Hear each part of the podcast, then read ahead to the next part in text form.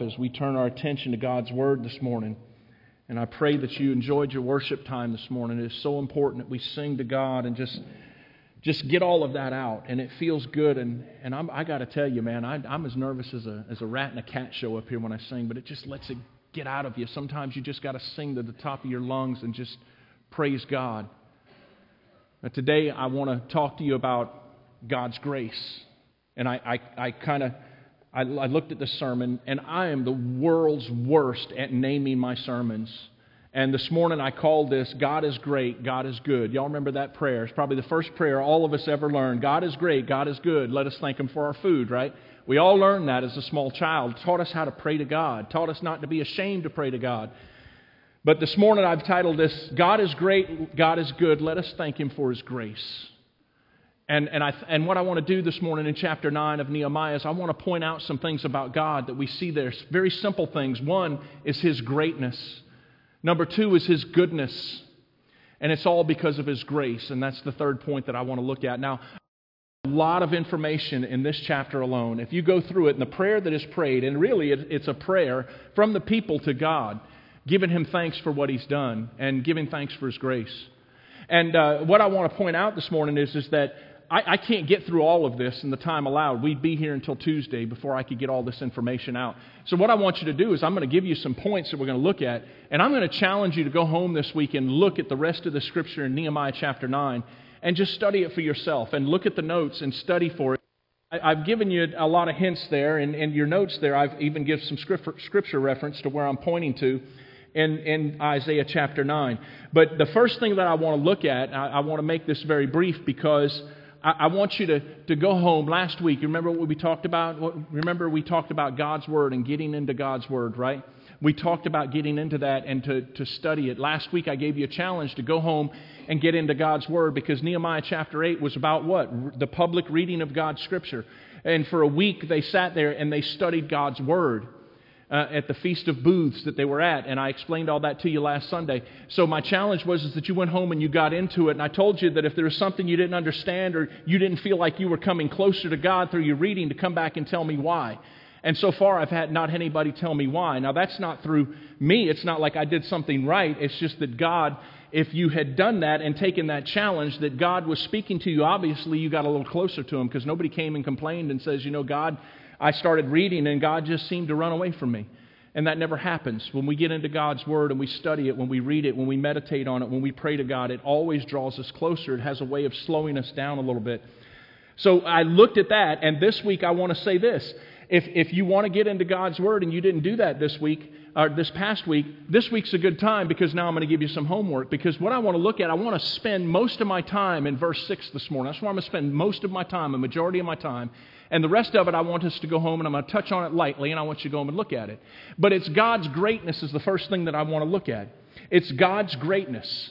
And, and as, we, as we read, uh, I'm going to read just verses 1 through 6, and then I'm going to touch on the rest of it. So, in the honor of reading of God's Word, as Ezra did last week, he had everybody in the square stand. Let's stand to our feet this morning in the, in the reading of God's Word in honor of Him. And it says in verse 9, uh, uh, chapter 9, verse 1, it says, On the 24th day of this month, the sons of Israel assembled with fasting and sackcloth and with dirt upon them. The descendants of Israel separated themselves from all the foreigners and stood and confessed their sins and the iniquities of their fathers.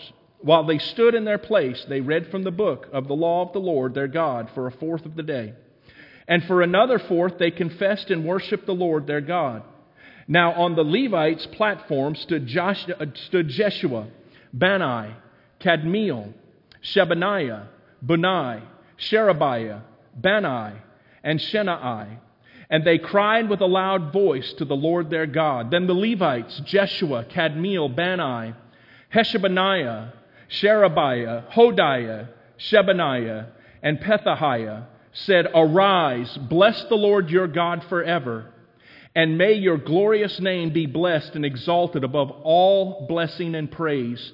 You alone are the Lord. You have made the heavens, the heaven of heavens, with their host the earth and all that is on it, the seas and all that is in them. You give life to all of them, and the heavenly hosts bow down before you. Let's pray. Heavenly Father, I pray that you'll take this word this morning and Allow it to come to life, Father, as you, as you said in Timothy that your, your word, it's living and it's active. I pray that you'll bring it alive in our hearts this morning to speak to us, Father, so that when we leave here, we're different than when we came in, and that we know something about you. We've moved a little closer to you. And Father, we can't do that unless your word comes alive. So stir that spirit that you've given to us, Father, when we became saved, when we became children of yours.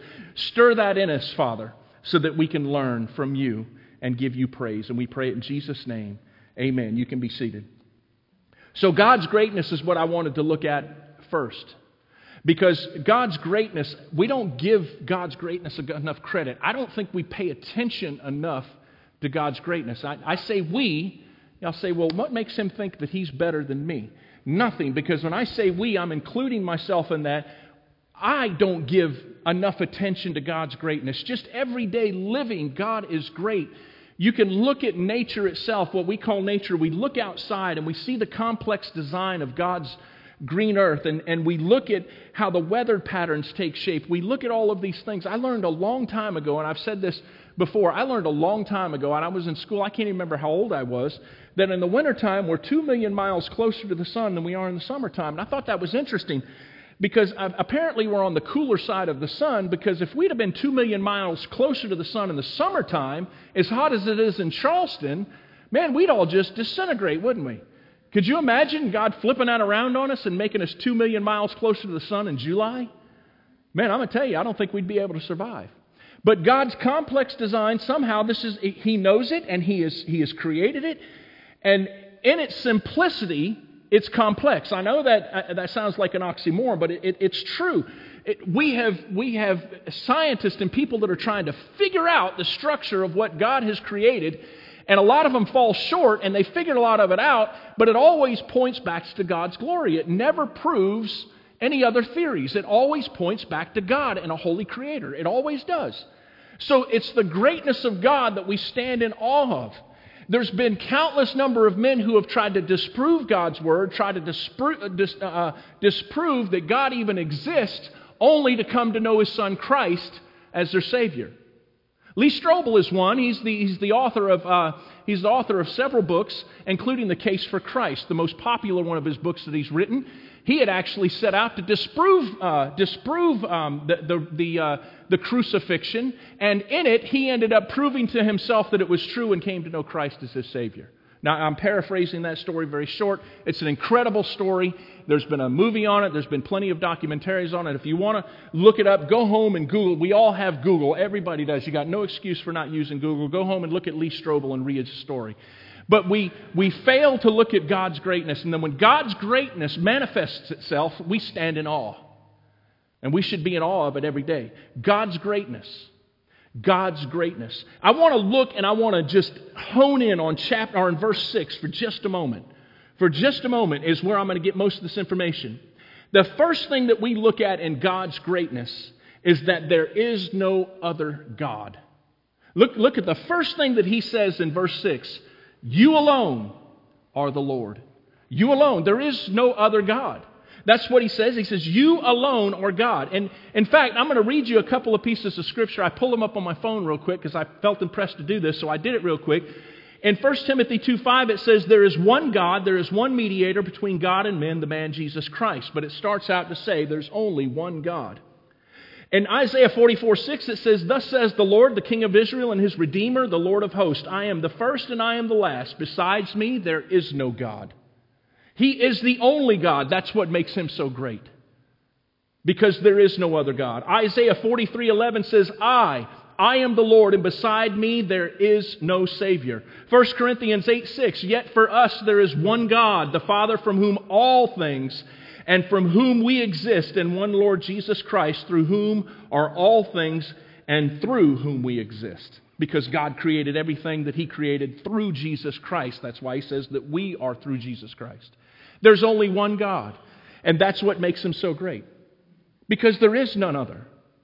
There is no second place God because there is no other God. There is no third place God because there is no other God. You don't have a top 10 of gods out there. How many of you watched your college football yesterday? Did your team win? Let me ask you that. Did your team win? Oh, so I got a yes there. I don't know who that was. I hope there's no Ohio State fans in here because you got disappointed yesterday. But we looked at the rankings all the time, and we'll look at the rankings in NFL, and we'll look at these things, and we'll see it. Have you ever seen a top 10 list of all the gods that ever existed? I've never seen one. You know why? Because there is none. There's only one. There is no number two. There is no number three. There's nobody in the top five that are getting into a playoff system to find out who's going to play number one in the championship because there is no other God. Plain and simple. Because He is a great God. There is no other God. The second thing that I want to point out in verse 6 is this is that He is the creator of all things. God is the creator of all things. The very next thing that he says, and this is in his greatness. Have you ever stopped to think of what God has created? The very pew that you're sitting in now, it has wood on it, it has some fabric on it. I, think the, I don't know what the, the, the fabric is stuffed with in there, but everything that on that pew that you are sitting on came from God's creation. The little metal brackets at the bottom that secure it to the floor came from the ore in our earth. The wood came from the trees. The fabric came from plants and, and other animals, and it could have come from anything that God has created. Everything that we have, God has created. Now, God could have molded that, or man could have molded that light bulb that gives us light and illuminates this room. But God gave us the resources for man to mold that light, gave us the knowledge of the technology to illuminate that light bulb. But all the resources came from Him. The car you drive, the food you eat, the place that you go at work, when you get to work and you turn on your computer, everything has come from the resources of this earth. Everything that is made is made by God. God is great. There's no other God before him, and he everything. He has made the heavens. Look what it says in verse 6. You have made the heavens, the heaven of heavens with all their hosts. You have made everything, every universe that exists, everything that we can see out there that man has explored in space, everything was made and created by a holy creator God. Everything. God's word tells us that. No other God makes that claim. No other false God makes that claim. Only God. He's the creator of all, the heaven and the earth with all their hosts, the earth and all that is in it, the seas and all that is in them. You see what it's written there. Everything. And not only is He the creator of all things, and we don't give enough credit, we don't think enough about the things around us that are made by God. That'll give you a new perspective the next time you get in a car and you drive down the road, man, I couldn't get to my doctor's appointment. You know what? I'd have to walk 25 miles to my doctor's appointment had I not had the resources that God provided me to be able to drive there.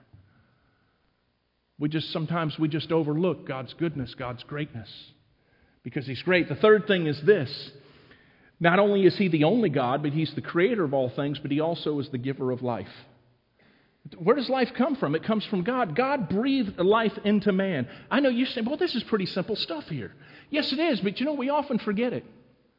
It is pretty, pretty simple stuff. You get your car, it's pretty simple. You've been driving for years. You know how to get from point A to point B. That was what I thought. And then two, three weeks ago in Philadelphia, I get into a fender bender. I find out that the insurance company thinks it's my fault. I didn't think so. But they had other plans. And I thought, man, I've been driving for 30 plus years. I've been driving since I was, what, 15 years old? I'm 51 now. That's a long time I've been driving. How could I make a mistake? And I did. I didn't even know I made it. They had to tell me. they had to tell me, you made a mistake. But I made a mistake. Something so simple. How could I mess that up? And I, I look at this, and I know that this is some pretty simple material, it's a pretty simple theme, but God is the giver of life. You say, I learned that in vacation Bible school, but did you always know it? Did you always respect it? Did you always appreciate it? And do you appreciate it now? That God is the one that allowed you to get up today. God is the one that allowed you to come to church. God is the one that allowed me to go down to, uh, this morning and have a little Bible study with some other men. It was a great time.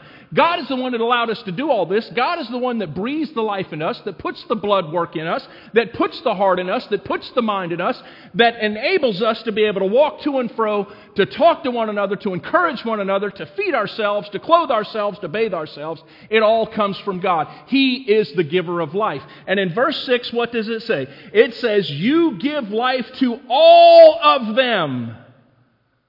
Man, I'm going to get excited here in a minute if somebody doesn't say amen. It says, He gives life to all of them. And the heavenly host bows down before you. He is the giver of life. When God created the animals, the first thing he did was he told Adam, I need you to name them. Adam named all the animals. You go back and read it in Genesis. God gave him the responsibility of naming all the animals. Where do those animals come from?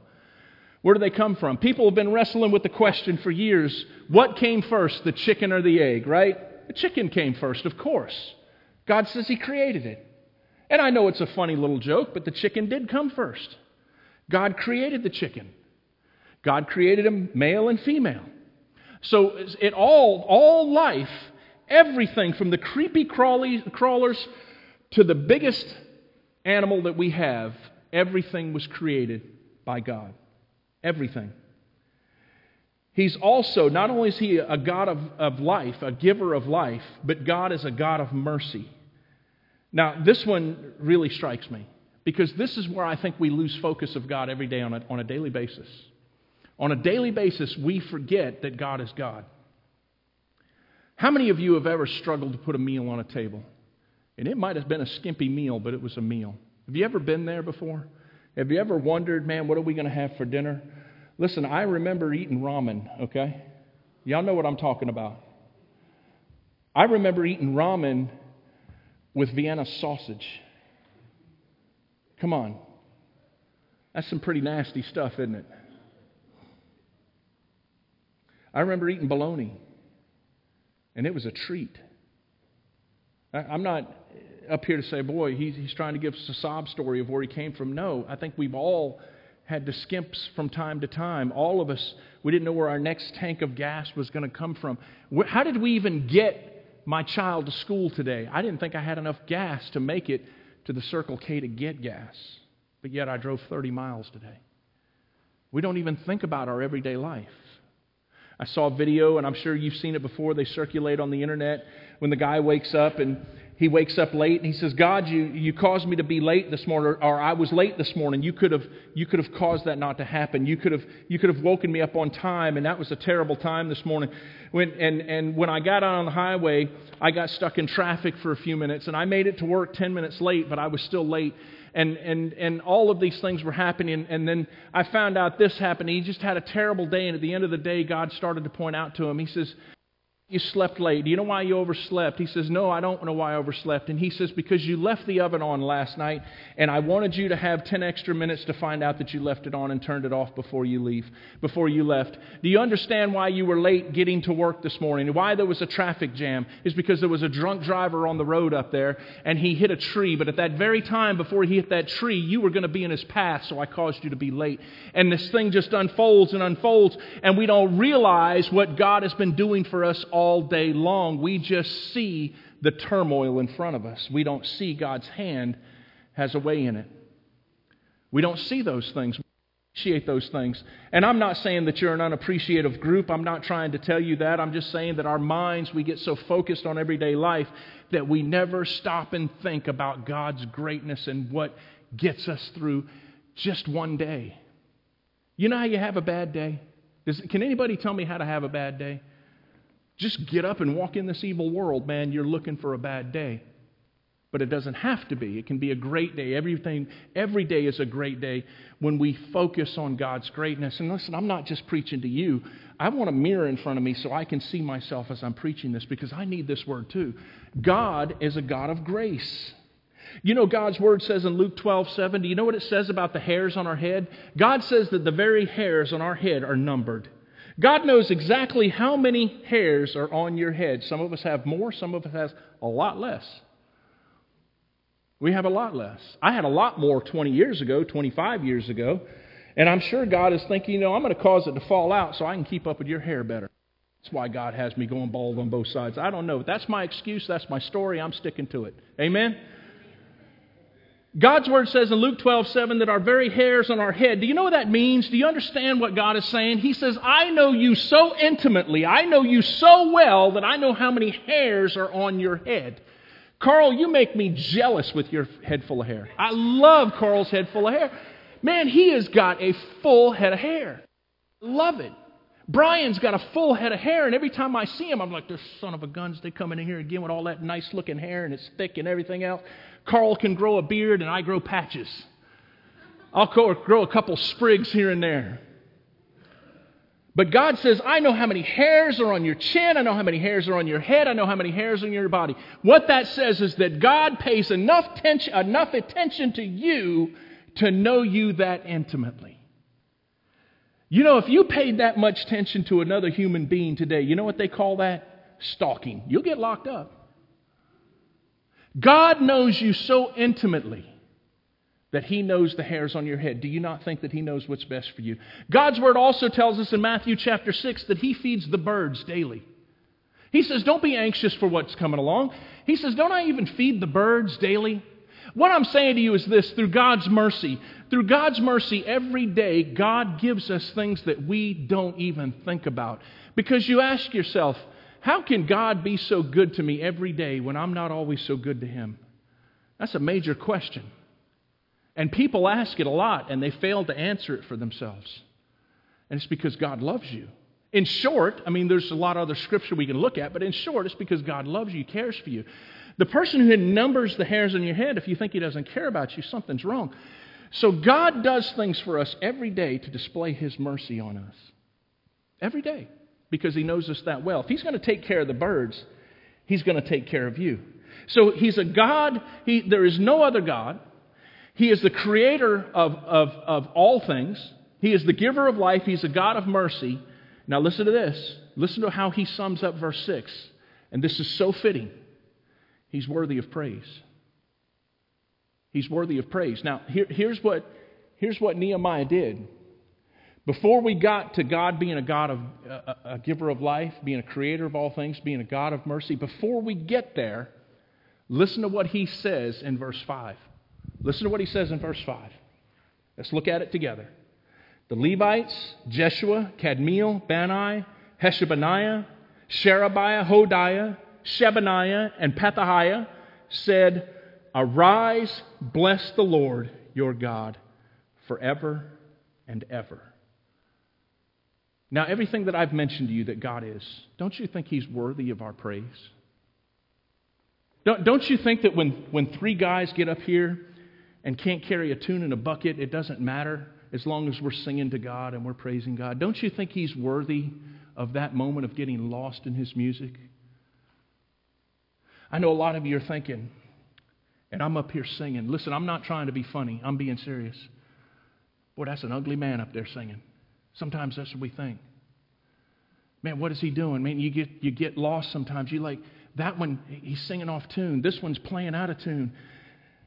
We get focused on those things and we read the words, the poetic words that are written to God in praise and awe and wonder of who He is, and we lose sight because we see the world and all its imperfections.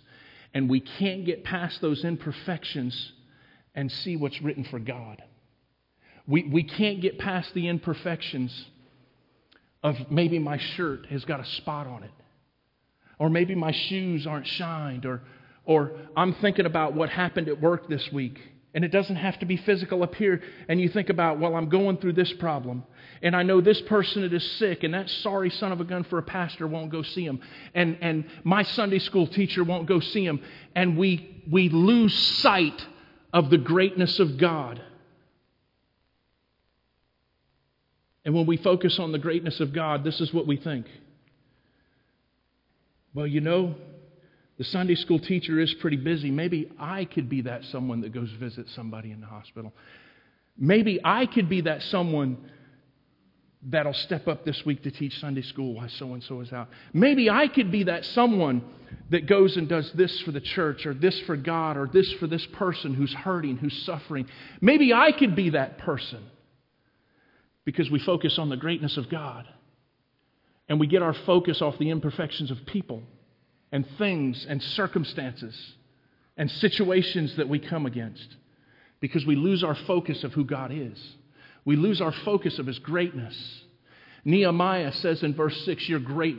You're great. And why are you great? Because you give life, because you've created all things, because you're a God of mercy. Every day you sustain us, you provide for us, and you are worthy of our praise. Listen to what they did. In verses 1 through 4, you can go back and look at it. In verses 1 through 4, they prayed. In verses 1 through 4, they fasted. And now remember, they had come off of a feast for seven days where they were stuffing themselves and having a merry old time. When the seven days were over, they, they went into a fast. They prayed. They fasted. In, verse, in, in verses 1 through 4. In part of their worship, when we worship God, there's a very important aspect to worship that we forget. Now, listen, we give, don't we? That's an act of worship when we give back. We sing praises to God. That's an act of worship. And we're giving back to God what, we, what, what is His. We're, we're singing praises to Him. We come in and we fellowship. That's an act of worship to God. We come in and we teach each other. That's an act of worship towards God. But one of the things that we don't do is we don't have a time in our service where we confess our sin. And they did. That's an act of worship. Confessing your sin to one another, as James says, is actually show of faith to that person and to God that He can forgive our sin. And you can look that scripture up in, in, in uh, James chapter 5. Forgiveness of sin is a part of worship. It's a part of worship. They did that. They prayed, they fasted, they confessed sin. They read scripture. It says again, they're on the fourth day after this, after this feast, and what are they doing? They're reading scripture again. They're constantly, Part of worship is reading Scripture. Now, listen to the, the, to the one that's really hit home with me, and then I'll wrap this up with the next two points. I'm going to wrap it up. They separated themselves.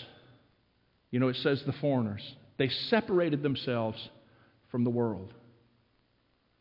Now, listen, I know that every day you have to get up and you have to go in this world. And you have to work alongside people that wouldn't know God if He came and kissed them on the nose that wouldn't know Jesus Christ had Jesus walked in and sat down and had a conversation with them. I know, and you're thinking they're so ungodly, they're so miserable in their own life, and they just bring me down every day, and I've got to go out into this world. Listen, I'm only being honest with you. I'm not an eloquent speaker. I'm just being honest with you in everyday life. We go into a wretched, wretched, evil world every day, don't we? Don't we? We do. Come on, guys. It's okay to say amen about that. We do. We go into an evil world every day.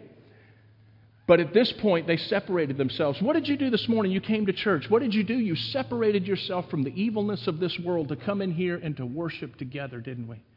Didn't we? Some of us come to worship and we bring all this garbage with us, and we're mad at that person, we're mad at this person, and I don't think this should go the way it's going, and we completely lose focus of the goodness and the greatness of God. And we lose focus of that. They separated themselves. Now, listen, they weren't being snobs. I, I want you to understand. They weren't being snobs. Listen to this. They didn't say, you know, that Carl, that hair on his head is going to leave him to evil. That's an evil brother, and I'm going to stay away from him. They weren't separating themselves so much from the person. We're to love one another. We're to love the sinner. We're to, we're to nurture the, the person, the new person in Christ. We're supposed to lead the sinner to Christ. We're supposed to be in their presence.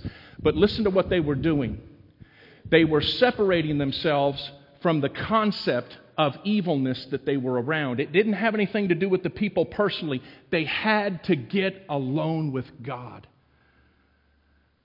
Well, Pastor, that's pretty cold for a Christian to have to seek refuge from people. If he does that, he'll become a recluse. I'm not telling you, or not a recluse, but a, a, a, you know what I'm talking about. Each, each one of you know that word. I don't.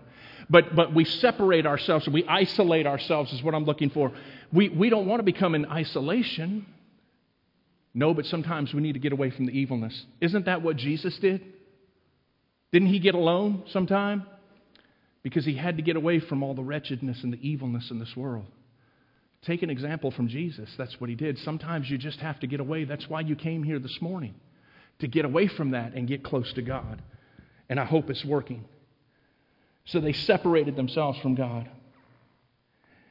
All of heaven gives him praise because it says so in verse 6. All of heaven has given him praise. The host of heaven give him praise. Everything, everything here on earth and everything in heaven should give him praise. Musicians, you can come forward. I'm going to I'm to go through these last two points really quickly as they come forward. And I want to I want to point these out to you. And this is, this is where I want you to go home and I want you to look at these things and I want you to study them. I want you to look at God's goodness. And I gave you your notes. But let's look at God's goodness. In, in, in verses 7 through 18, you're going to see God's goodness. God formed the nation of Israel. Now, listen to me close. You mean he formed the land that he gave them? No, he formed the nation, but he formed the people that made the nation. The nation is not the land and the dirt and the trees and the hills and the rocks and the plains and the seas. That's not, that's not the nation. The nation is the people. The people are individuals. God formed the people. He, he told them how to live, He gave them rules and things to live by. But they were rules not to confine them, they weren't rules that allowed them to be bored every day. They were rules to stay away from evil and to follow Him. And we all could use a little bit of that every day. If, if we didn't have a littering rule, our streets would be full of disease because everybody would throw their garbage out. We'd all be sick all the time. So there's rules about how we handle our garbage. There's rules for a reason. And God gave them rules to live by. He formed the people. He said, Follow me, and I'll teach you how to live, and I'll teach you how to love me. And when you do, I'm going to love you back. He loves you anyway. But I'm going to take care of you. I'm going to protect you. In verses 7 through 18, we can see how God formed the nation of Israel. You can go back and look at it. In verses 19 through 22, you can see how God led the people. He led the people of Israel in the ways of righteousness. That's what he did. In verses 19 through 22, he led the people in ways of righteousness. Let God lead you. If he led these individuals of this nation, he can lead you. If God formed the people of Israel, he can form you. He can reform your thinking. He can reform your direction in your life. Let him do it. The third thing is this in God's goodness. He disciplined the people. I don't mean that he sat up there with a whip and says, doggone it, you're out of line. Wow. No, that's what, when I'm talking about disciplined, I mean is that he set parameters. You know, you have children. You set parameters, don't you? You can do this, but you can't do that. You're going to get yourself in trouble. No, you can't stay out all night long. You're 12 years old. There's a parameter, isn't there? We set parameters. That's what God did. He set parameters for His people, He disciplined them. In other words, He disciplined them to think the right way so they didn't get out of line. So when I say discipline, I don't mean chastisement, I mean direct, uh, direction. I mean uh, chastising. He's encouraging them to do the right thing by setting parameters in love. And here's the third point that's God's goodness. Let's look at God's grace. In verses 31 through 38, you can read about God's grace. In verse 31, in your notes there, you're going to read about God's compassion. This all has to do with God's grace. You know, God's grace is full of compassion compassion for you and for your eternity. In verse 32, we see that God stays true to his promise. I want you to go home and read that for yourself that he stays true. He holds true to his covenant. That word there, covenant. And some of your translations will say promise. And in verse 33, you'll see that God is very patient with us because we're not always good to God, but he remains patient with us. In verse 35, you're going to see that he provides for us regardless of us acting out, regardless of, us, of our disobedience, regardless of how much we disobey him sometime. He still provides for us each and every day. That's God's greatness, that's God's goodness, and that's God's grace. And I hope and pray, as we sing this last song, I hope and pray that you'll take this last song seriously, just as I am. In the world we live in today, in this world we live in today, and I'm going to ask Brian if he'd come forward. In this world that we live in today, we want everything to be so perfect. Well, the day I got saved, I wanted it to be perfect. I wanted it to be with a Christmas setting or an Easter setting. I envisioned my whole family being there and me going down and asking the Savior, Can I know Christ today? Or sometimes we might think that there's going to be this spectacular band of angels that are going to sing around us. It doesn't happen that way. It happens when the heart is ready to be saved happens when you're ready to surrender to the Lordship of Jesus Christ. It doesn't always look pretty, and it's not always perfect. But when the heart is ready, Jesus will perfectly save you and pour out His grace upon you. If you're here today and you don't know Christ and you're looking for that direction, or maybe you've faltered and you've wavered in your faith and you do know Christ, but you need a day of recommitment, recommitment. You need a, a time of recommitting yourself, or you need a time to know who Jesus is and you have questions. I want you to come forward and I want you to talk to Brian. And if need be, I'll come down off this stage and I'll talk with you. It doesn't matter to me, but only thing I ask is that you focus on God's goodness, His grace, and His greatness, and don't leave this world without His Son, Jesus Christ. Let's sing this last song together as we stand.